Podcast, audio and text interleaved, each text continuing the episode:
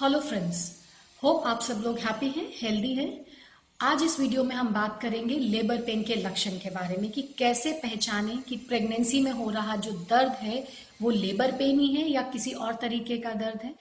कैसे जाने कि आपको डॉक्टर के पास जाने की ज़रूरत है या आप घर पे ही से मैनेज कर सकते हैं.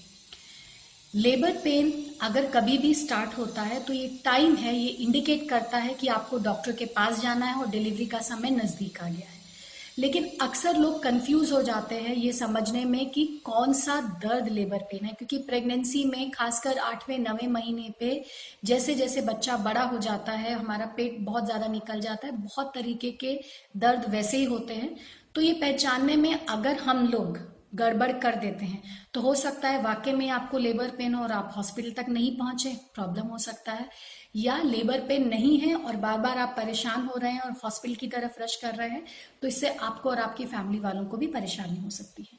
तो इस वीडियो में हम बात करेंगे कि कैसे आप समझ सकते हैं कि होने वाला दर्द लेबर पेन है या नहीं।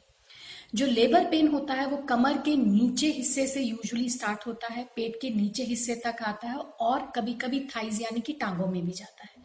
ये पेन इंटरमीडियंट होता है। इंटरमीडियंट मतलब ये रुक रुक करके आएगा। आपको थोड़ी देर दर्द होगा। उस दर्द के दौरान आपका पेट कड़ा हो सकता है और फिर कुछ देर के बाद हो सकता है 20 सेकंड 30 सेकंड, ज़्यादा ज़्यादा एक डेढ़ मिनट के बाद वो दर्द खत्म हो जाता है, पेट एकदम सॉफ्ट हो जाता है और आप कंफर्टेबल हो जाते हैं। लेकिन फिर कुछ गैप के बाद, जो कि शुरुआत में हो सकता है, आधा एक घंटे का हो, लेकिन जैसे जैसे लेबर पेन प्रोग्रेस होता है, ये टाइम गैप कम होता होता हर पाँच पाँच दस दस पंद्रह पंद्रह मिनट का भी हो सकता है कि आपको दर्द आ रहा है, हो सकता है आधा मिनट से डेढ़ मिनट तक रुक रहा है, फिर पाँच मिनट से लेकर के एक या दो घंटे का गैप आ रहा है, फिर से वो दर्द हो रहा है, और जैसे जैसे टाइम निकलता जा रहा है, ये गैप कम होता चला जा रहा है। यानी कि पेन इंटरमीडियंट होगा और प्रोग्रेसिव होगा। प्रोग्रेसिव मतलब टाइम के साथ बढ़ता रहेगा।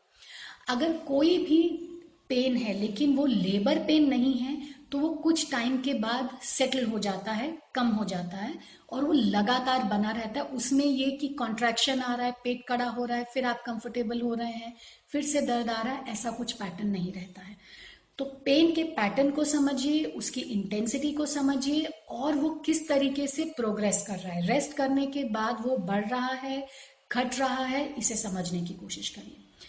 लेबर पेन हो सकता है एसोसिएटेड हो, कुछ और लक्षणों के साथ भी। वो लक्षण जो मेजोरिटी केसेस में होते हैं शो शो मतलब बच्चेदानी का मुँह अगर जब खुलना स्टार्ट होता है तो योनि मार्ग से म्यूकॉइड सब्सटेंस रिलीज़ होता है, जिसे हम बोलते हैं शो ये शो जो है आपको दिख सकता है एक्सेसिव डिस्चार्ज के रूप में, जिसमें एक पिंकिश या रेडिश कलर हो सकता है।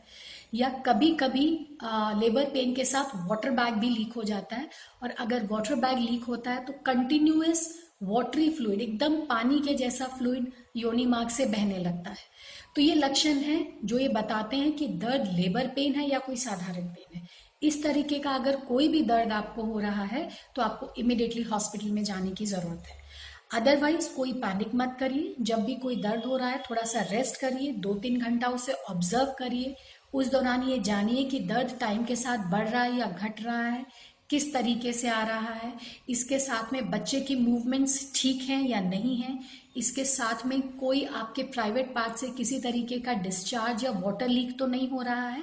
और फिर दो या तीन घंटे के बाद आप डिसाइड करिए कि आपको हॉस्पिटल में जाना है या नहीं। किसी भी दर्द में एकदम हड़बड़ाने की या पैनिक करने की ज़रूरत नहीं है।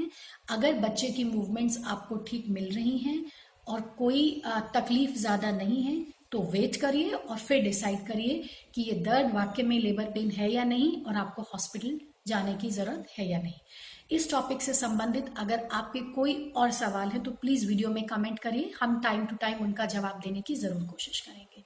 Thank you